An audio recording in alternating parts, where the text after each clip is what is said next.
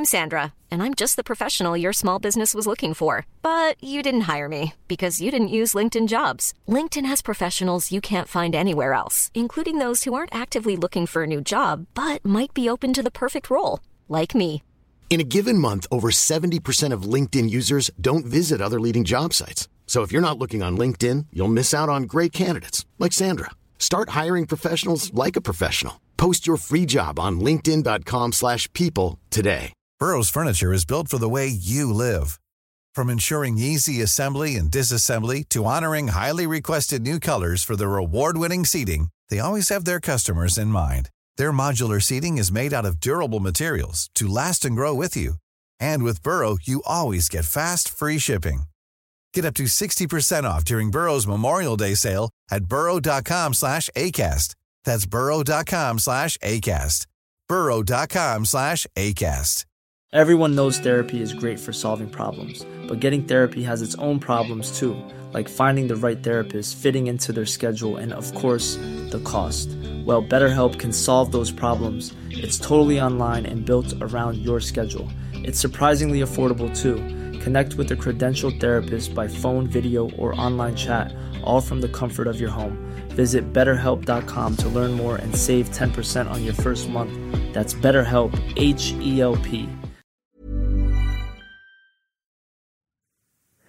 قبل از این که این اپیزودو بشنوین دعوتتون میکنم یوتیوب بی پلاس رو هم ببینین. اونجا هم درباره این چیزایی که توی کتابای بی پلاس یاد گرفتیم حرف میزنیم. بعضی از دانشمندا بودن که نظریاتشون، ابداعاتشون، کشفیاتشون در عوالم دیگه خارج از علمی که توش داشتن کار میکردن، مثلا در عالم فلسفه اثر گذاشته. نویسنده این کتاب فکر میکنه که در رأس اینها چارلز داروینه و فکر میکنه چیزی که ما میتونیم از داروین بگیریم خیلی بیشتر از خود نظریه تکامله. برای همینم اسم کتابش رو گذاشته ایده خطرناک داروین.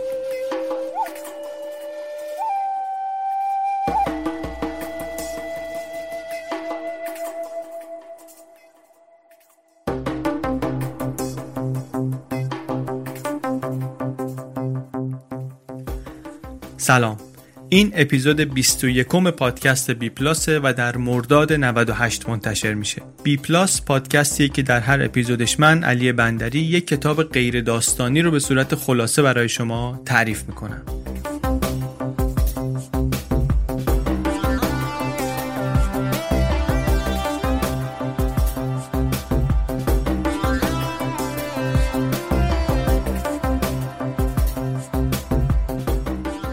کتابی که در این اپیزود ازش حرف میزنیم اسمش هست ایده خطرناک داروین. Darwin's Dangerous Idea. نوشته آقای دانیل سی دنت که خودشم اتفاقا قیافش بیشباهت به آقای داروین نیست. بریم دیگه سراغ ایده خطرناک داروین.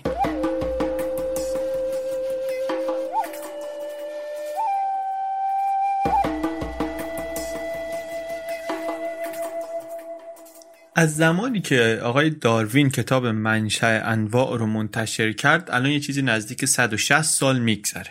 کتاب منشأ انواع کتابی که اولین بار نظریه تکامل توسط انتخاب طبیعی اونجا مطرح شد، اونجا معرفی شد. تو این صد و شصت سال نظریه کم کم تغییر کرده، قوی‌تر شده بنیانهاش، ولی جنجال برانگیزیش کماکان سر جاش هست. مثلا به این فکر کنید که سیستم آموزشی هنوز این نظریه رو به صورت کامل نمیپذیره.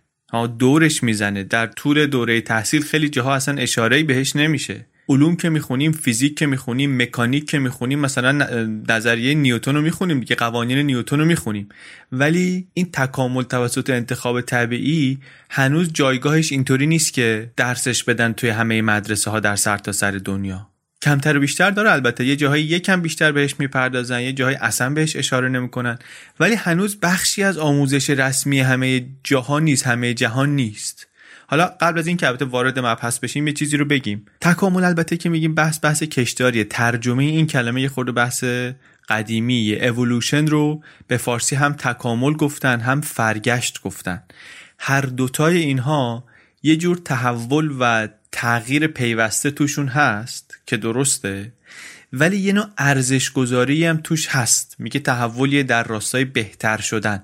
این خیلی مطابقت ممکنه نداشته باشه با حرف آقای داروین، ولی بالاخره معادلی که خیلی استفاده شده و جا افتاده، تکامل ما هم اینجا دنبال اختراع چیز جدید نیستیم، همون تکامل رو استفاده میکنیم. منظور اِوولوشنه و میدونیم که این کلمه یه مقدار نارسایی داره، این ترجمه نارسایی داره. بگذاریم. البته واقعا تخصص منم نیستم، تخصصمون نیست این چیزی که ترجمه کردیم. به عنوان یک مخاطب عام داریم برخورد میکنیم باهاش. کلا هم کاری که ما داریم توی بی پلاس میکنیم، ببخشید وسط مطلبی خورده پرت میشیم، ولی باید همش یادمون باشه ما متخصص این قصه نیستیم. یک کتابی رو به عنوان مخاطب عامی خوندیم، خوشمون آمده و دوست داشتیم که اینو برای دیگران هم تعریف کنیم، تشویق بشن، شاید برن ببینن و بخوننش. نگاهمون اینه، جایگاهمون اینه توی این کتاب. بگذاریم برگردیم به خود کتاب. کتاب با این شروع شد درباره اینکه نظریه تکامل آقای داروین که صد و شصت سال پیش مطرح شد چقدر تغییر کرد و اینا، ولی هنوز جنجالیه، هنوز یه جاهایی به رسمیت نمیشناسنش. کتابم عنوانش هست ایده خطرناک داروین، تکامل و معناهای زندگی، ایده خطرناک داروین. مبحث اساسیش، موضوع محوریش همین مسئله تکامله، ولی از یه زاویه متفاوتی بهش نگاه میکنه. کتاب زیست شناسی نیست، کتاب بیشتر کتاب فلسفی، اگه بخوایم مثلا طبقه بندی براش تعیین کنیم. ولی من کتاب فلسفی نمیخونم. من کتاب مثلا شما بهم بگی آقا این کتاب فلسفیه، برای من جذاب نیست. ولی کتاب برای من جالب بود به خاطر چیزایی که حالا دونه دونه تعریف میکنم تو اپیزود، دونه دونه تعریف میکنم، میریم جلو. نویسنده هم خودش فیلسوفه، فیلسوف تکاملگرا هم هست. یعنی اصلا اول کتاب میگه که بذاریم مثلا تعارفی نداشته باشیم با هم دیگه. من نه تنها فیلسوف تکاملگرایی هستم، بلکه اگه شما به من بگی آقا در طول تاریخ بشر ما میخوایم به بهترین ایده جایزه بدیم، بهترین ایده‌ای که در همه زمینه‌ها، در همه زمان‌ها، در همه جاها مطرح شده، میخوایم به یه ایده جایزه بدیم به عنوان بهترین ایده، من میگم جایزه رو باید بدی به داروین. دلیلم هم فلسفیه، به خاطر اینکه در طول تاریخ فکر بشر یک شکاف بزرگ دردسرسازی وجود داشته که این نظریه داروین آمده این شکاف رو پل کرده، پل زده بین دو طرف این دره، دو تا جهان رو آورده زیر یه چتر فراگیر جا داده، دو تا چیز رو با هم وصل کرده. چیو؟ جهان حیات و معنا و هدف رو با جهان زمان و فضا و فیزیک و اینجور چیزا. این دوتا رو نظریه داروینی که به هم دیگه وصل کرده. برای همینی که من، آقای نویسنده میگه من فکر میکنم که بهترین ایده‌ای که تا حالا مطرح شده اینه.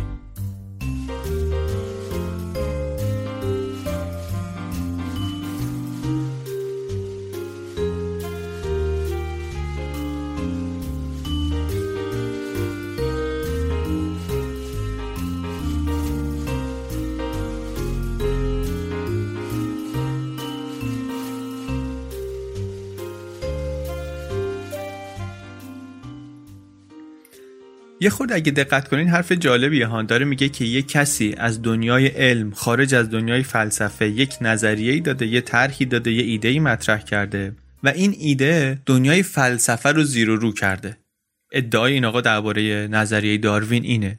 ولی خودش میگه که این اتفاق خیلی خاصی نیست، فکر نکنید که دفعه اول، بارها در طول تاریخ اینطوری شده که یک کشف علمی، یه ابداعی، یه نظریه‌ای که مثلا آقای کوپرنیک وضع کرده یا نیوتن یا فروید یا آلن تورینگ، اینا داشتن، بعد دنیای فلسفه رو اومده تحت تاثیر قرار داده.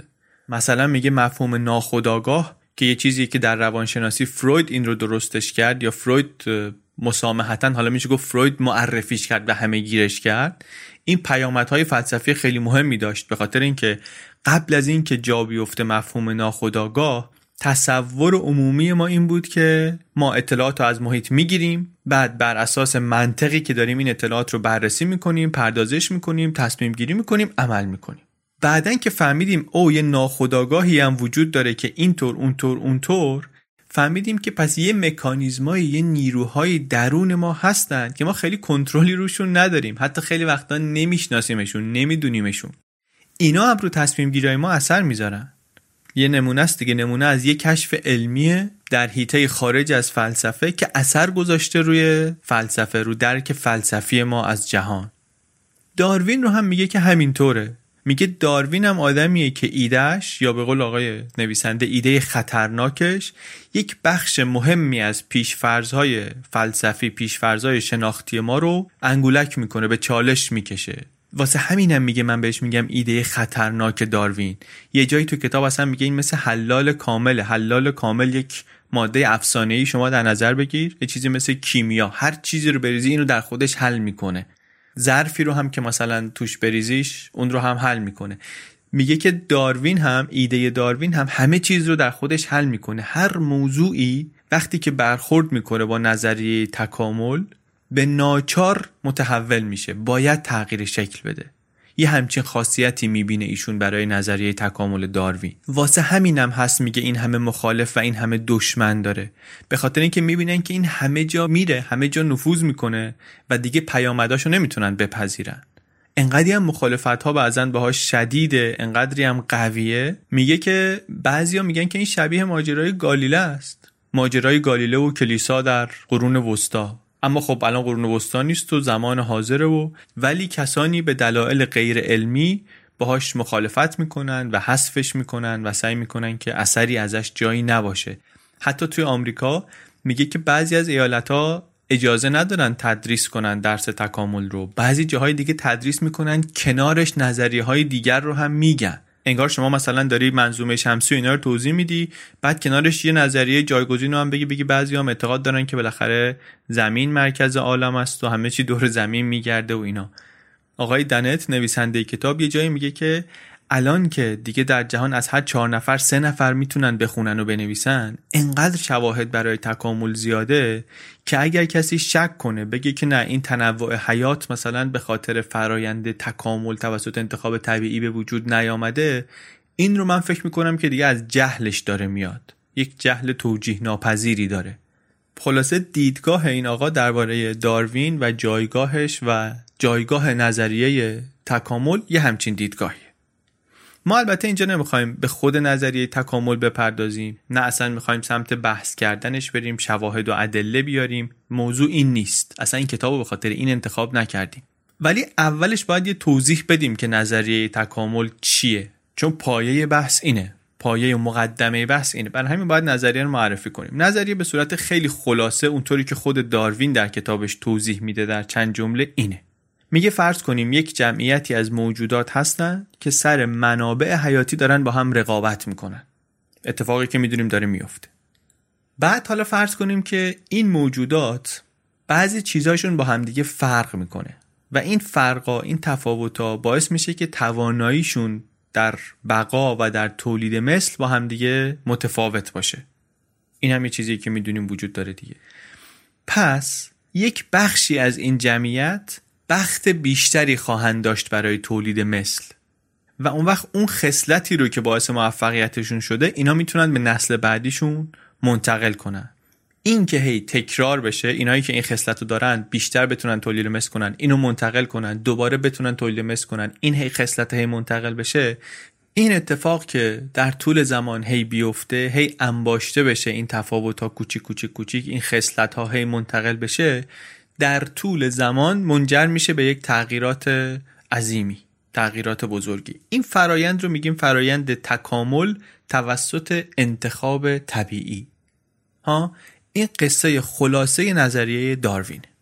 رقابت بر سر منابع محدود، رقابت بعضی یه خصلتایی دارن که باعث میشه که قوی تر باشن در بقا، در تولید مثل و اون وقت اینا هی بیشتر تولید مثل میکنن، هی موفق ترن، این خصلت‌ها واگذار میشه، کم کم کم کم تغییرات ریز ریز، این منجر میشه به تغییرات بزرگی. اینو بهش میگیم تکامل در اثر انتخاب طبیعی، تکامل توسط انتخاب طبیعی.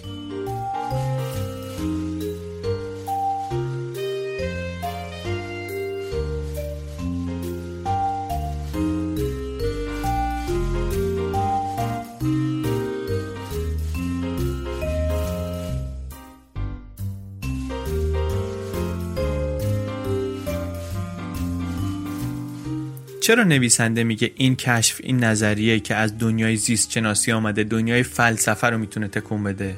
به خاطر اینکه این یه دریچه جدیدی برای فکر کردن، برای دیدن میده به فیلسوف. یه مثال میزنه از تفکر فلسفی قبل از داروین. مثالش مال کتابی از آقای دیوید هیوم، فیلسوف انگلیسی. یه کتابی داره به نام گفتگو در باب دین طبیعی. کتابای فلسفه رو اون موقع اینطوری می نوشتن که توش مثلا چند نفر با همدیگه بحث می کردن. هر کسی موضوع بحث رو از یک زاویه‌ای بررسی می‌کرد، از یک زاویه‌ای نگاه می‌کرد و کتاب می‌شد مجموعه گفتگوهای اینها. یه بخشی از این کتابم مال حرف زدنای اینا درباره منشأ جهان و منشأ موجودات. هر کدوم از طرفین بحث دارن میگن که از نظرشون جهان چطور به وجود آمده. یکی از شخصیت‌ها یه پیشنهادی میده، میگه شاید این جهان محصول آزمون و خطاهای پرشماره. یعنی یه چیزایی هی به وجود آمدن، بعد اون بخششون که خوب کار نمی‌کرده از بین رفته، اونی که خوب کار می‌کرده مونده، دوباره خودش رو تولید کرده و و و و. خیلی شبیه به هسته مرکزی ایده داروین دیگه. اما آقای هیوم، نویسنده اون کتاب، فیلسوف شهیر، خیلی ساده عبور میکنه از کنار این حرف. حرف رو میاره تو کتابش ها، ولی خیلی سرسری ازش میگذره. دنت میگه که به این موضوع بی‌توجهی کرد نویسنده، اصلا پروبال نداد بهش، به خاطر اینکه دست و پای ذهنش بسته بود. میگه اهمیت داروین اینه که دست و پای ذهن ما رو باز کرد. دنت میگه اصلا هیوم نمیتونست تصور کنه که این تطابقی که ابزار با هدف داره در طبیعت ما میبینیم و شگفت زده میشیم ازش، این ممکنه حاصل یک چیز غیر هوشمند باشه. اصلا به مخیلش هم به قول ما خطور نمیکرد. چون دست و پای ذهنش بسته بود، چون هنوز داروین نیامده بود، اصلا موضوع تو ذهنش جدی نشد. در حالی که داروین جواب این رو بعداً داد، گفتش که همین انتخاب طبیعی همون چیز غیر هوشمندیه که باعث شده که چیزا اینطوری بشن که الان هستن. حرف اساسی آقای دنت میدونید چیه؟ حرف اساسیش اینه که میگه بیاین انتخاب طبیعی رو به عنوان یه الگوریتم ببینیم. میگه اگه الگوریتمی بهش نگاه کنیم بهتر میتونیم درکش کنیم. الگوریتم چیه؟ یک مجموعه‌ای از دستورالعمله، شما اینو قدم به قدم که اجرا کنی دیگه لازم نیست تصمیم گیری خاصی بکنی. هر بار که اجرا کنی بری جلو میرسی به نتیجه. مثلا تو ریاضی الگوریتم تقسیم یادتونه چطوری بود؟ چند رقم از این ور جدا میکنی، اینو تقسیم بر اون میکنی، اینو اضافه میکنی، اینجور کارا. الگوریتم جذر، الگوریتم جمع کردن، شما هیچ تصمیم گیری لازم نیست بکنی، کافیه که دستورالعمل رو قدم به قدم اجرا کنی. الگوریتم رو لازم هم نیست کسی حتما طراحی کنه، لازم نیست که حتما نتیجه به درد بخوری داشته باشه. حتی میگه این که موج میزنه دم ساحل، دونه های شنو میاره بالا، اینطوری مرتب میکنه برمیگرده، این الگوریتمی داره. لازم نیست واقعا طراحی شده باشه، لازم نیست ذهن هوشمندی پشتش باشه. اصلا ویژگیش اینه که احتیاجی به هوش نداره. هر باری که اجرا بشه نتیجه میده. میگه انتخاب طبیعی هم الگوریتمه. هر وقت شما شرط‌های اولیه رو که توی نقل قولی که از نظریه داروین داشتیم گفتیم، هر وقت شما شرط‌های اولیه رو برقرار داشته باشی، الگوریتمت اجرا میشه. آیا نتیجهش قابل پیش بینیه؟ بعضی وقتا هست، بعضی وقتا نیست. ولی اون چیزی که میدونیم اینه که بالاخره نتیجه خواهد داد. این الگوریتم جواب میده. ممکنه جوابشو نتونیم از قبل پیش بینی کنیم. این که نمیشه پیش بینی کنی به این معنی نیست که الگوریتم نداره. فکر کن شما یه سری مسابقه شیر یا خط داری برگزار میکنی، هزار و بیست و چهار نفر مثلا دارن تو شرکت میکنن. خب حذفی داریم شیر یا خط بازی میکنیم. هر کی خط بیاره میبازه. دور اول پانصد نفر میرن بیرون. دور بعد دویست و پنجاه نفر میرن بیرون. همینطوری همینطوری همینطوری تاش یه نفر برنده میشه دیگه. مثلا کسی که برنده میشه ده بار پشت سر هم خط آورده یا شیر آورده. حالا آیا دلیلی داشته پشت برنده شدن این آدم؟ دلیلی بوده؟ نه. آیا میشد از قبل پیش بینی کرد که کی برنده میشه؟ نه. اما الگوریتمی وجود داره اینجا. این که ما نمیتونیم برنده رو پیش بینی کنیم دلیلی برای نیست که غیر الگوریتمی این فرایند. حواسمون هست که چرا داریم درباره الگوریتم حرف میزنیم دیگه. آقای دنت گفت انتخاب طبیعی رو بیایم به شکل یک الگوریتم ببینیم. اگه الگوریتمی ببینیمش ویژگی‌هاش رو بهتر میتونیم درک کنیم، چون انتخاب طبیعی یک الگوریتمه. حرف اساسی کتاب اینه.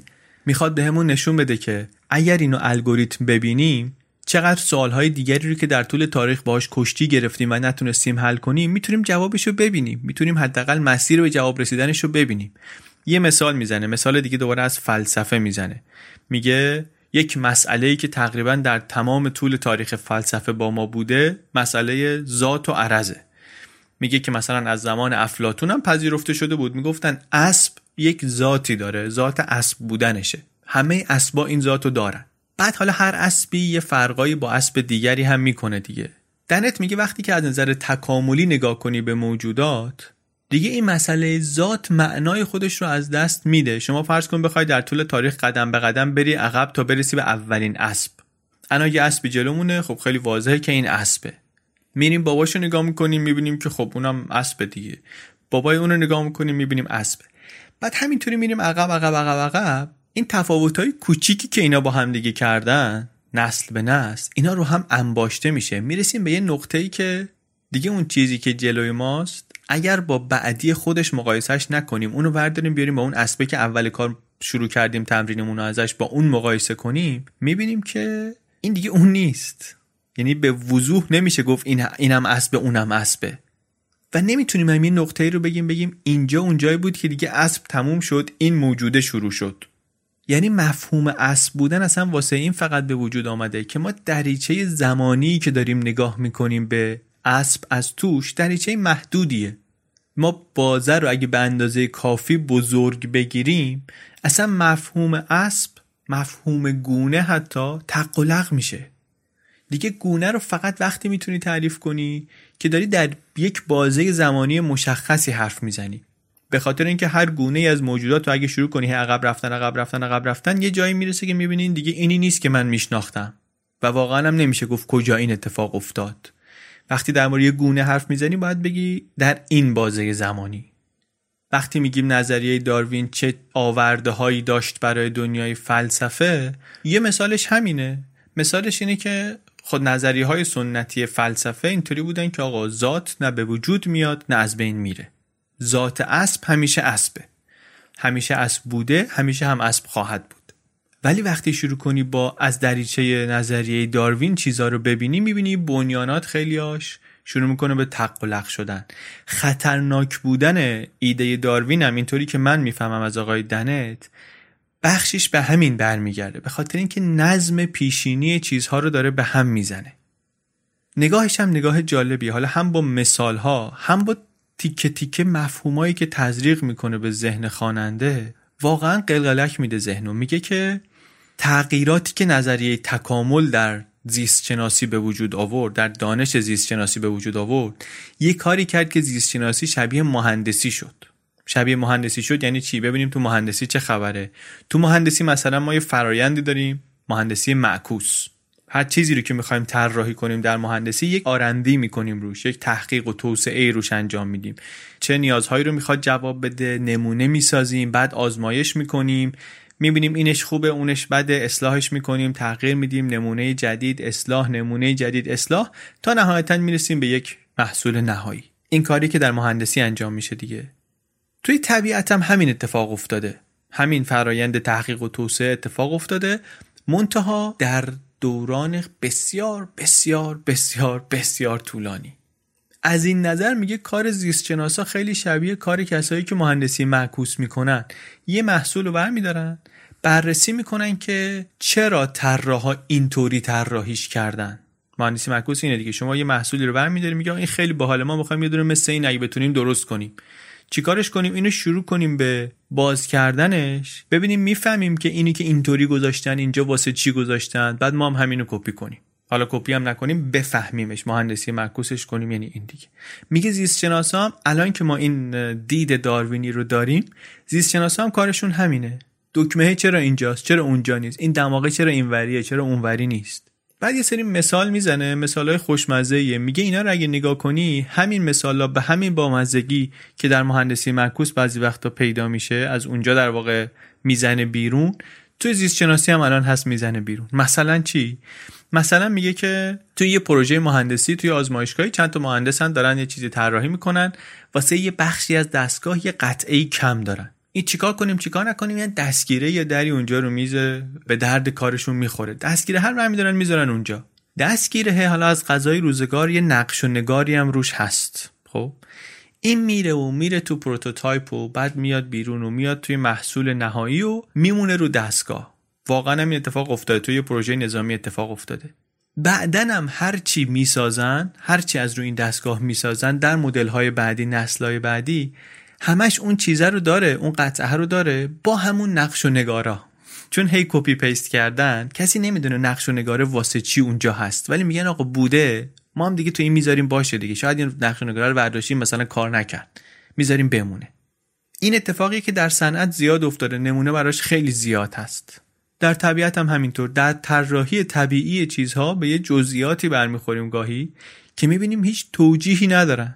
مثلا مثال میزنه کتاب، میگه عصبهای چشم ما که نور رو دریافت میکنن اینا اصلا پشت به نورن، بعد تمام دنباله های عصبهای چشم اینا مثل سیمای پشت کامپیوتر اینا جمع شدن از یه گوشه چشم رفتن پشت چشم که این باعث شده که ما یه نقطه کور داریم در دیدمون.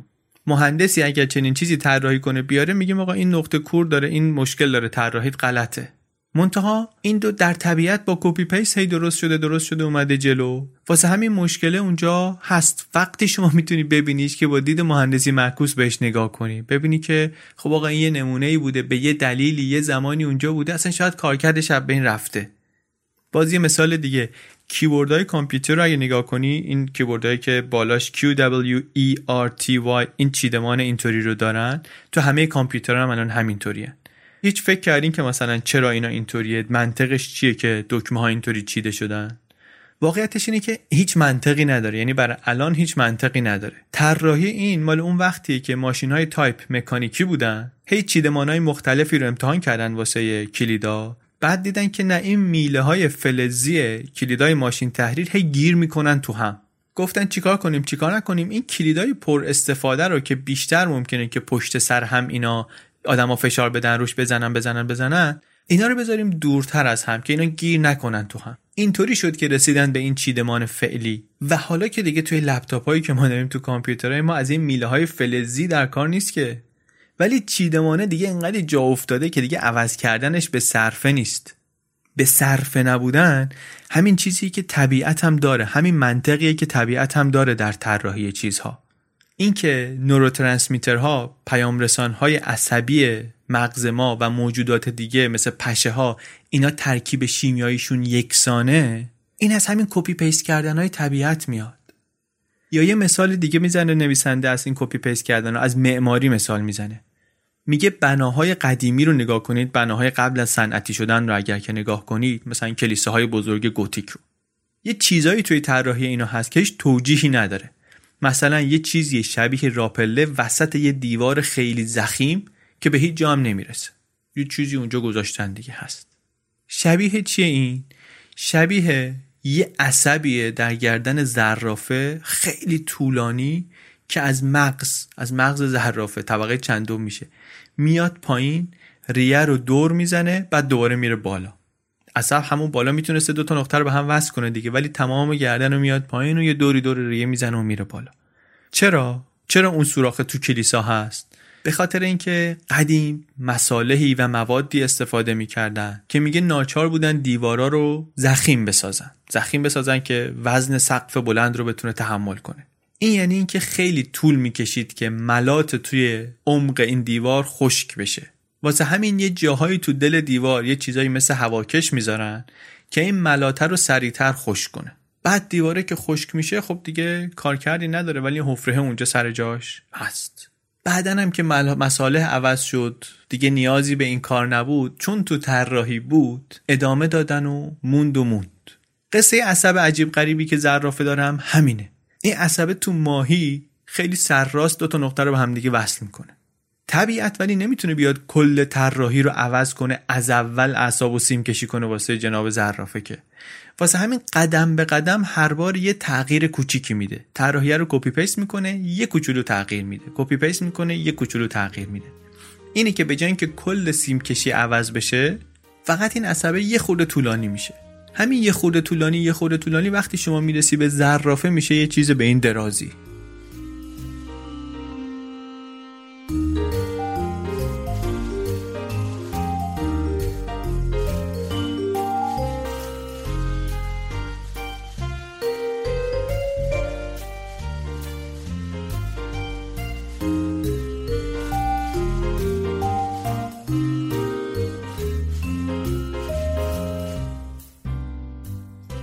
یه مقدار بیشتر پیش میره نویسنده در شمردن شباهت‌های دنیای مهندسی و زیست شناسی، چون ازش بعداً استفاده میخواد بکنه. یه مفهوم دیگری که دربارش حرف میزنه اینه که میگه توی دنیای مهندسی خیلی از دعواهای مالکیت معنوی، حقوق مالکیت، ثبت اختراع، اینا بر اساس شباهت هاست.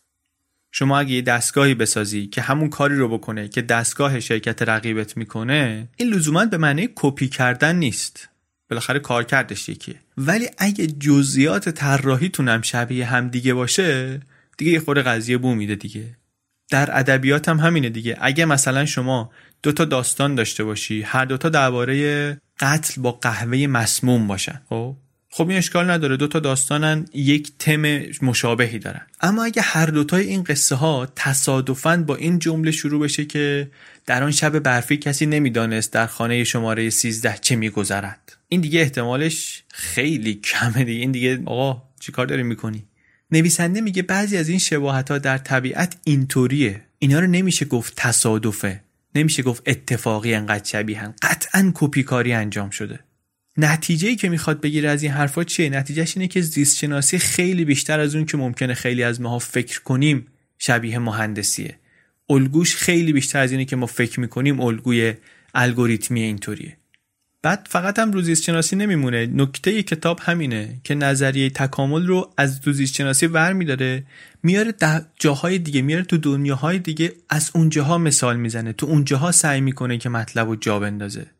بعدش هم مثل کتاب‌های معمول دیگر فلسفه نیست که ممکنه دیده باشیم همش استدلال ردیف کنه، خشک باشه و خوندنش سخت باشه. اصلا کتاب اینطوری نیست، همش مثال داره میزنه از دنیای مهندسی، از دنیای کامپیوتر، از علوم مختلف و هی اصطلاحاتی میسازه، مفاهیمی میسازه که کمکمون میکنه اون استدلال اصلی، اون حرف اصلیش رو بهتر و راحت‌تر بگیریم. دو تا مفهوم بامزه معرفی میکنه، یه دونه بالابر، قرقره، نقاله، یه دونه هم قلاب آسمانی. بالابر معلومه چیه؟ همونی که روی طبقه میذارن، بعد یه قرقره داره دیگه، بار رو باهاش میدن بالا، آجر رو میدن بالا، استانبولی رو میدن پایین، این طبقه رو باهاش میسازن، بعد که تموم شد اینو میبرن میذارن رو سقف این طبقه، طبقه بعدی رو میسازن میرن بالا. قلاب آسمانی چیه که نویسنده حرفشو میزنه؟ میگه یه بالابری شما تصور کنین، فکر کنین به هیچ جا ولی وصل نیست، وسط آسمان معلقه و میتونه چیزا رو ببره بالا، مثل بالابره ولی وسط آسمان معلقه.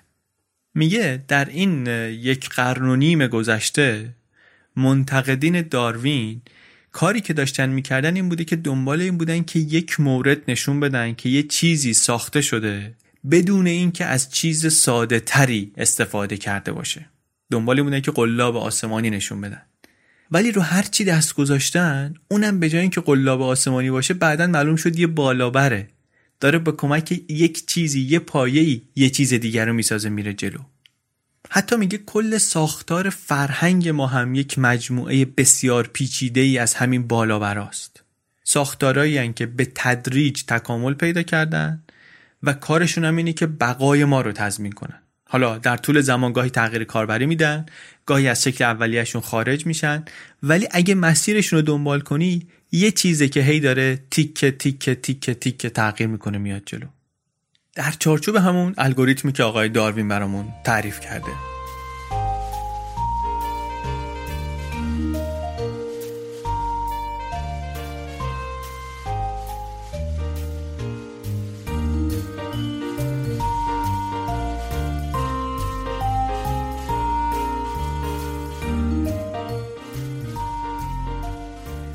یه مسئله دیگه‌ای که آقای دنت با این عینک تکاملی میره سراغش، مسئله خودآگاهیه. مسئله خودآگاهی یکی از معماهای بزرگ علم و فلسفه است. از این سوالاییه که بزرگترین مغزهای جهان دارن در موردش فکر میکنن که ببینن که چطور میشه توضیحش داد. داستانم چیه؟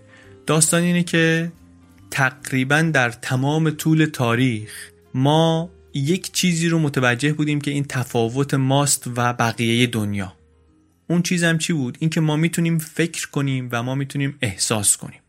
ما خودآگاه هستیم، به خودمون آگاهیم و بقیه موجودات زنده نیستن. همه تصور ما از خودمون بر اساس همین تفاوت بنا شده. اینه که ما خودمون رو برتر از بقیه میبینیم دیگه، ها؟ اما خب ما جسمم داریم. جسممون خیلی شبیه به موجودات دیگه.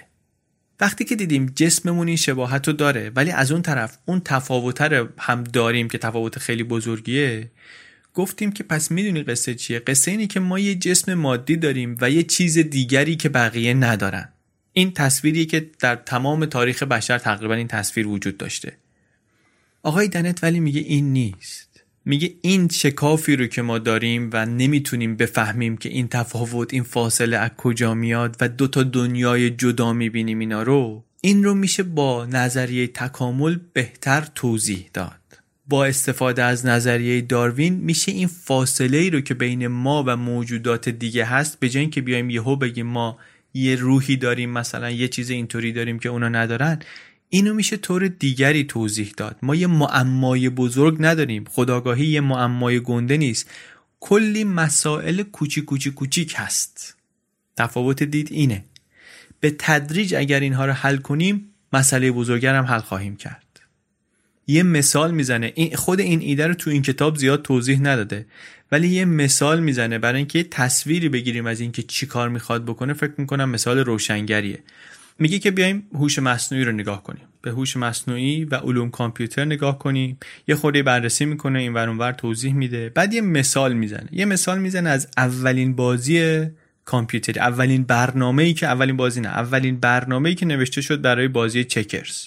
میگه خالق این بازی بدون اینکه خودش لزوماً بدونه چی کار داره میکنه، از اصول طراحی تکاملی استفاده کرد برای اینکه بتونه برای این بازی ساده یک هوش مصنوعی قدرتمندی بسازه و موفقم بود. انقدر موفق بود که بعد از مدتی تونست قهرمان جهان رو شکست بده. کاری هم که کرده بود این بود که یک برنامه نوشته بود، وضعیت مختلف مهره ها رو به صورت ریاضی کد نویسی کرده بود، در طول بازی وضعیت مهره ها رو در آورده بود، کد نوشته بود براش. بعد یه الگوریتمی نوشته بود که هر حرکت بازی رو ارزیابی میکرد و میگفت این حرکت حرکت خوبیه یا حرکت خوبی نیست. بعد دو تا نسخه از این الگوریتم رو گذاشت جلو هم بازی کنن. یکی از این الگوریتم‌ها بعد از هر حرکتی خودش رو تغییر میداد، یعنی هی جهش ژنتیکی میکرد مثلا. دومیه ولی کمتر تغییر میکرد، مخصوصا اگه میدید یه حرکتی خوب بوده، تشخیص میداد که خوب بوده، برای حرکت‌های بعدی الگوریتم خیلی عوض نمی‌کرد، همونو میرفت. این باعث میشد که برنامه ذره ذره بهتر بشه، قوی‌تر بشه. به تدریج اون برنامه‌ای که محافظه‌کارتر بود انقدر در بازی بهتر و بهتر شد که تونست قهرمان جهان رو ببره. قهرمان جهان در چکرز رو تونست ببره. یعنی چی؟ برگردیم دوباره به همون مثالی که درباره خودآگاهی زدیم، گفت مسئله خودآگاهی رو میتونه حل کنه این واسه ما. ما یه مسئله بزرگ خودآگاهی نداریم، یه مسئله بزرگ چطور قهرمان جهان رو در چکرز شکست بدم نداریم، کلی مسئله کوچیک داریم. کل خودآگاهی انسان رو هم اگر مجموعه بسیار بسیار بزرگی از سوالای کوچیک کوچیک بدونی که اینا توضیح تکاملی دارن، اون وقت ممکنه روزی برسه که کلیت خودآگاهی رو هم بتونیم حل کنیم. یعنی اگه بیایم حواس انسان رو، سیستم کارکرد مغز انسان رو تفکیک کنیم، جزء به جزء بررسی کنیم، کار خیلی سختیه، خیلی کار زمانبریه، ولی اگه بتونیم این کار رو بکنیم کم کم میتونیم بفهمیم که هر جزئی چطور کار میکنه. اون وقت میبینیم که این خرد سیستم ها، خرد توانایی ها هستن که وقتی جمع میشن یه مجموعه بزرگی درست کردن که ما اسمشو میذاریم خودآگاهی. الان این کارو نمیتونیم بکنیم به خاطر اینکه هنوز کامل این سیستم ها رو نمیشناسیم. نحوه کارکرد مغز خیلی برامون روشن نیست. تصویر هنوز کامل نشده. تا سالهای سالم احتمالاً بعد حالا حالا تحقیق کنیم. ولی هر چی در این سالها از مغز و از سیستم اعصاب و حواس انسان یاد گرفتیم، همه در همین راستا بوده. همه همین رو تایید کرده. گفتیم اول پادکست، گفتیم که جزء کسایی که کشفیاتی، ابداعاتی، نظراتی در عرصه های دیگر علوم داشتن و بعد اثر گذاشتن روی فلسفه، اسمی هم گفتیم آلن تورینگ. آلن تورینگ کسیه که ایده اصلی کامپیوتر رو داده به عنوان یک ماشینی که میتونه حساب کتاب کنه. قبلا شاید معلوم نبود این آدم چقدر آدم مهمیه، ولی الان که کامپیوتر دنیا رو زیر و رو کرده میشه اهمیتش رو بهتر فهمید. ما داریم با کامپیوتر یه کارایی میکنیم که همیشه تصور این بود که فقط انسان میتونه بکنه. این پیشرفت‌های تازه در هوش مصنوعی و یادگیری ماشین داره همش به ما این نشونه ها رو میده که مغزم ساختارش همینه ها. مغزم ساختارش مثل همینه. تفاوت مغز با کامپیوتر اینه که مغز خیلی خیلی بزرگتر و پیچیده تره و این تفاوت اندازه است که گاهی گمراهمون میکنه. فکر میکنیم اینا تفاوتشون ذاتیه، ذاتشون با هم متفاوته. نه، اندازه‌شونه که فرق میکنه، پیچیدگیشونه که فرق میکنه. اعصاب انسان هم یه ماشینیه، یه ماشینیه با کلی سیستم کوچیک و بزرگ که دارن توش کار میکنن. نکته فقط اینه که چون تعداد سیستم ها، چون تعداد نرم افزاراش خیلی زیاده و چون انقدر پیچیده و در هم تنیده کار میکنن، نتیجه چنان دور از تصور در آمده که فکر میکنیم که یک چیز غیر مادیه، یک چیز ماورایی، فهم ما به این نمیرسه. امروز نمیرسه فهم ما بهش، ولی اساسش شبیه این چیزای دیگری که فهممون بهش میرسه. این کسانی که منتقد تفکر تکاملی هستن، اینا خیلی خوششون نمیاد که میگیم که ما انسان‌ها با بقیه جانورها یه جد مشترکی داریم. هر چقدرم که شواهد زیاد باشه، انبوه باشه، بازم حاضر نیستن اینو بپذیرن. اینکه یک بخش خیلی خیلی زیادی از ژنوم ما با بقیه جانورها مشترکه و اصلا اینکه ژنوم همه موجودات به یک زبان مشترکی کدنویسی شده، اینا اصلا براشون مهم نیست. آقای دنت میگه که یک بخشی از این دشمنی و مخالفت سرسختانه برمیگرده به همین مسئله خودآگاهی و مسئله ذهن. ریشه مشکل و ریشه اختلاف ایشون میگه که اینجاست.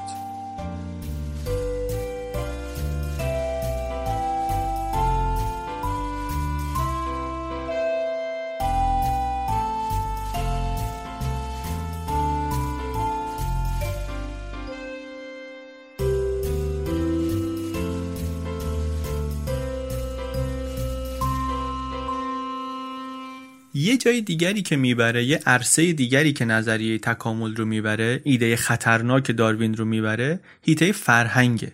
میگه که فرهنگ هم از تأثیرات این دیدگاه در امان نیست. قایم موشک بازی نباید کرد، سفسطه نباید کرد، نباید سعی کنیم نظریه تکامل رو رد کنیم، اینا باید مستقیم روبرو بشیم باهاش، نتایجش رو باید برداریم به کار ببندیم. این طرف میگه خود داروین هم میدونست که اگر که از اول بخواد به پیامدهای نظریه‌ای که داره مطرح میکنه بپردازه، به پیامدهاش مخصوصا درباره انسان، قضیه بیخ پیدا خواهد کرد.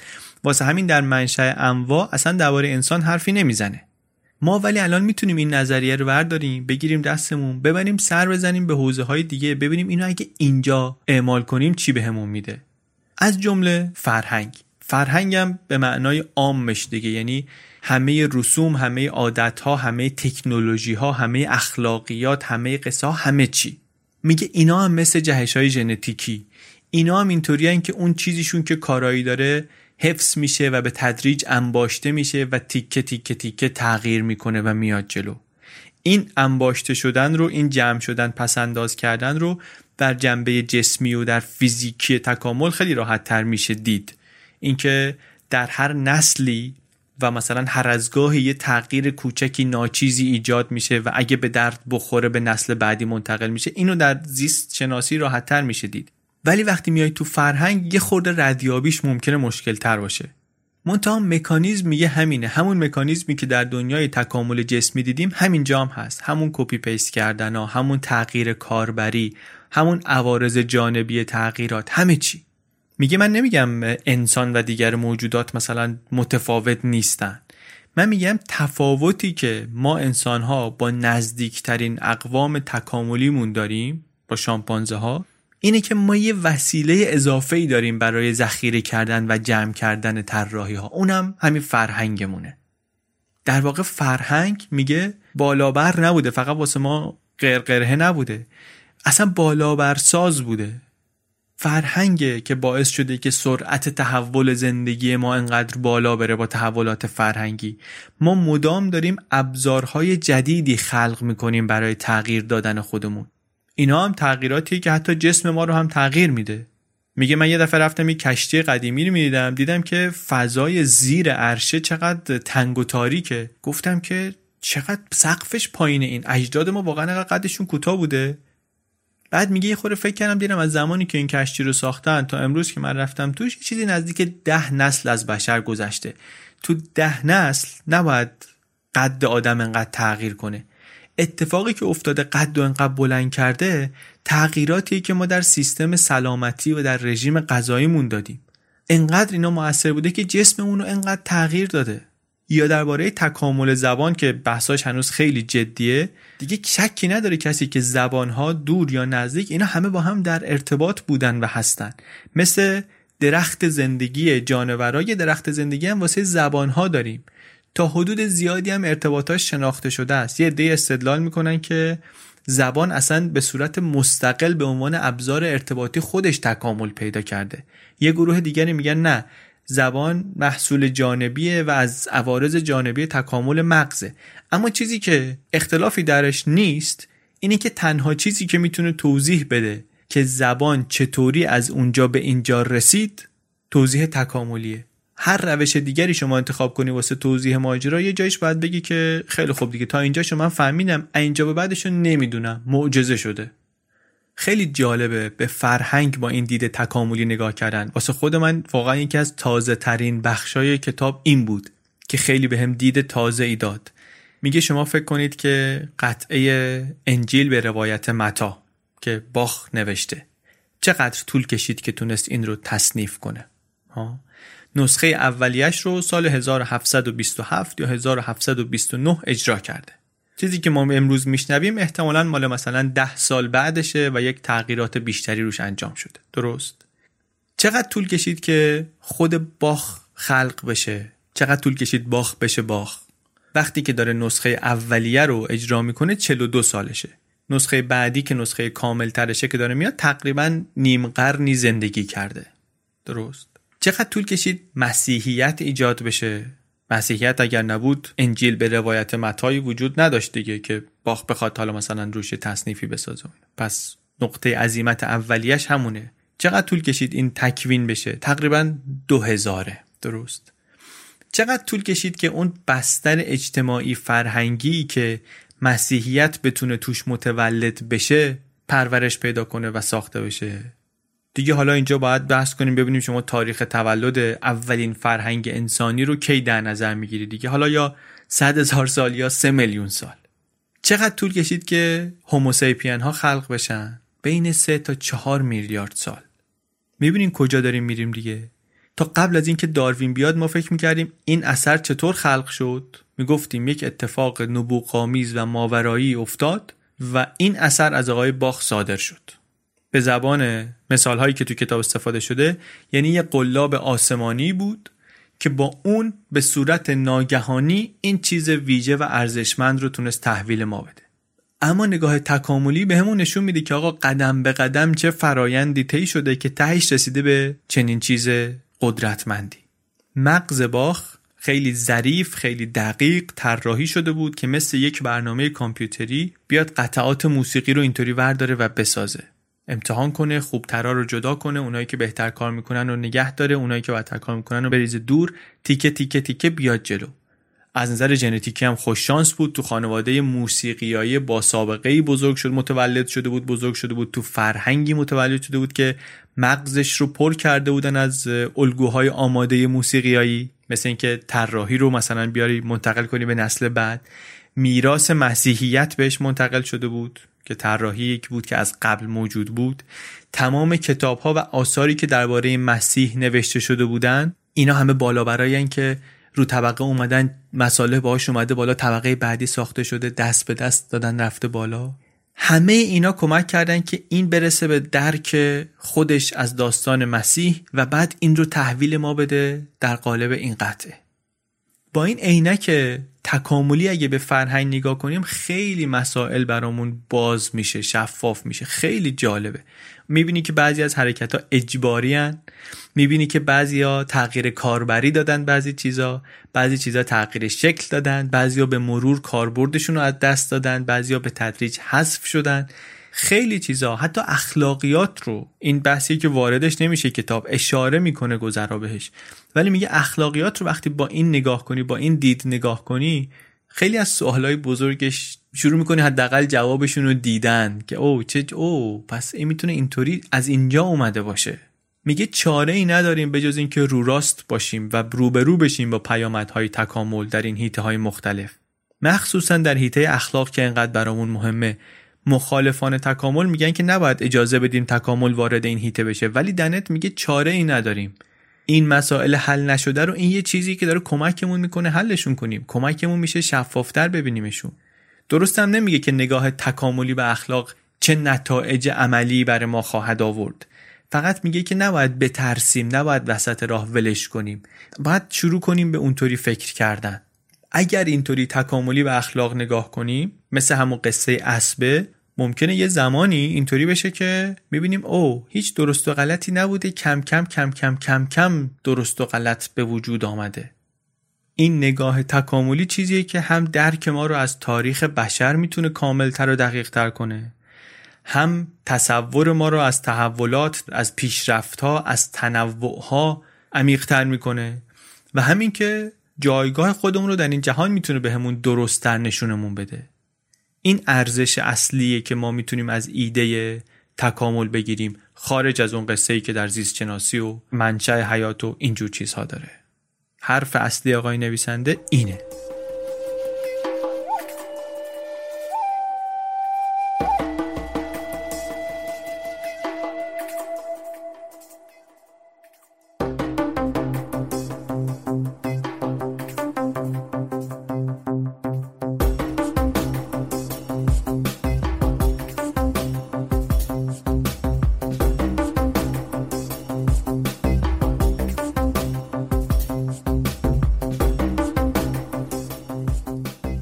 چیزی که شنیدین اپیزود بیست و یکم پادکست بی پلاس بود. این اپیزود بی پلاس رو من علی بندری به کمک عباس سیدین و امید صدیق فر درست کردیم. یه چیزی گفتیم تو این اپیزود درباره این که این الگوریتم تکامل رو اگر که اعمال کنیم روی آثار هنری، مثلا چطوری میشه دید فرایند فرگشت یک اثر هنری رو. من چند هفته پیش یه جایی یک چیدمانی دیدم، یه ارائه از نقاشی‌های ون گوگ بود با نام تجاری سنسوریا فور. لینکش رو حالا توی توضیحات اپیزود میذارم بتونید ببینید. تصاویری از نقاشی‌های ون گوگ رو مینداختن روی دیوارای بلند و بزرگ گالری در چهار جهت و بلکه هم بیشتر. روش هم یه موزیکی بود به فراخور اون نقاشی‌هایی که داشتی میدیدی. خیلی تجربه دلچسب و آموزنده و خیلی پرحسی بود. خیلی هم راحت میکرد ارتباط گرفتن با نقاشی رو برای آدمای مختلف. نکتهش واسه من ولی این بود که همین الگوریتمی که نویسنده ازش حرف میزنه در خلق آثار هنری، این اینجا هم دیده میشد. اونجا من رفتم تو این فکری که از این کتاب ایدهش رو گرفته بودم، اینکه این چیزی که دارم الان تجربه میکنم نتیجه یک اتفاق نبوغ‌آمیز نیست. قلاب آسمانی در کار نیست به بیان آقای دنت که این چیز خفن رو ساخته باشه مثلا یهو.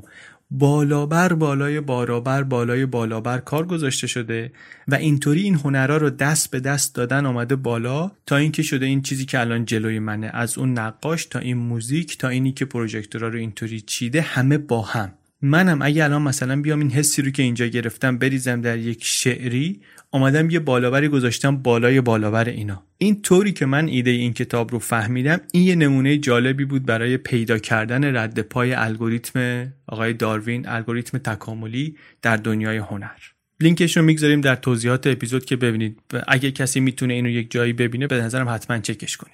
یادمون باشه که پادکست بی پلاس جایگزین کتاب خوندن نیست. ما اینجا فقط داریم سعی میکنیم بگیم این کتاب رو خوندیم، خوشمون اومده، فکر میکنیم یه همچی حرفی میخواسته بزنه. شما مگه فکر میکنید حرف براتون جالبه، کتاب رو پیدا کنید و بخونید. با این پادکست تمام مطالب کتاب منتقل نمیشه. امیدواریم که این کتابم به زودی چاپ بشه به فارسی به یک طریقی. کتاب‌های بی پلاس رو، اونایش رو که چاپ شده، میتونید از صفحه از کجا بخریم بی پلاس پادکست دات کام بخرید.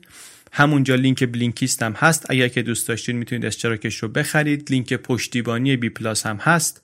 با هجده دلار یا پنجاه و چهار هزار تومان میتونید که پشتیبان کل فصل دو پادکست بی پلاس بشید، پشتیبانی که کاملا اختیاریه.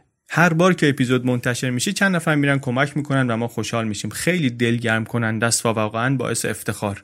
خیلی خیلی ممنونیم از همه پشتیبان‌های پادکست، چه پشتیبان‌های مالی، چه اونایی که کتاب میخرن از طریق سایت، چه اونایی که ساک خرید چنل بی رو میرن سفارش میدن، چه اونایی که تو اپای پادکست ریویو مینویسن و کمک میکنن پادکست دیده بشه، چه اونایی که پادکست رو به بقیه معرفی میکنن. خیلی‌ها دوست دارن کتاب بخونن ولی نمیتونن، یا وقتشو ندارن یا دغدغه‌های حیاتی تری دارن و به خاطر نخوندن عذاب وجدان دارن. با این پادکست درسته که همه محتوای کتاب به آدم نمیرسه، ولی حداقل یه چیزی یاد میگیریم و از همون میتونیم احساس رضایت کنیم و خوشحال بشیم و خب همینم واسه سازنده پادکست بسه. ما از همین میگیریم اون چیزی رو که میخوایم بگیریم. دم شما گرم، ممنون که کمک میکنید و حمایت میکنید. بی پلاس پادکستی از چنل بی پادکست.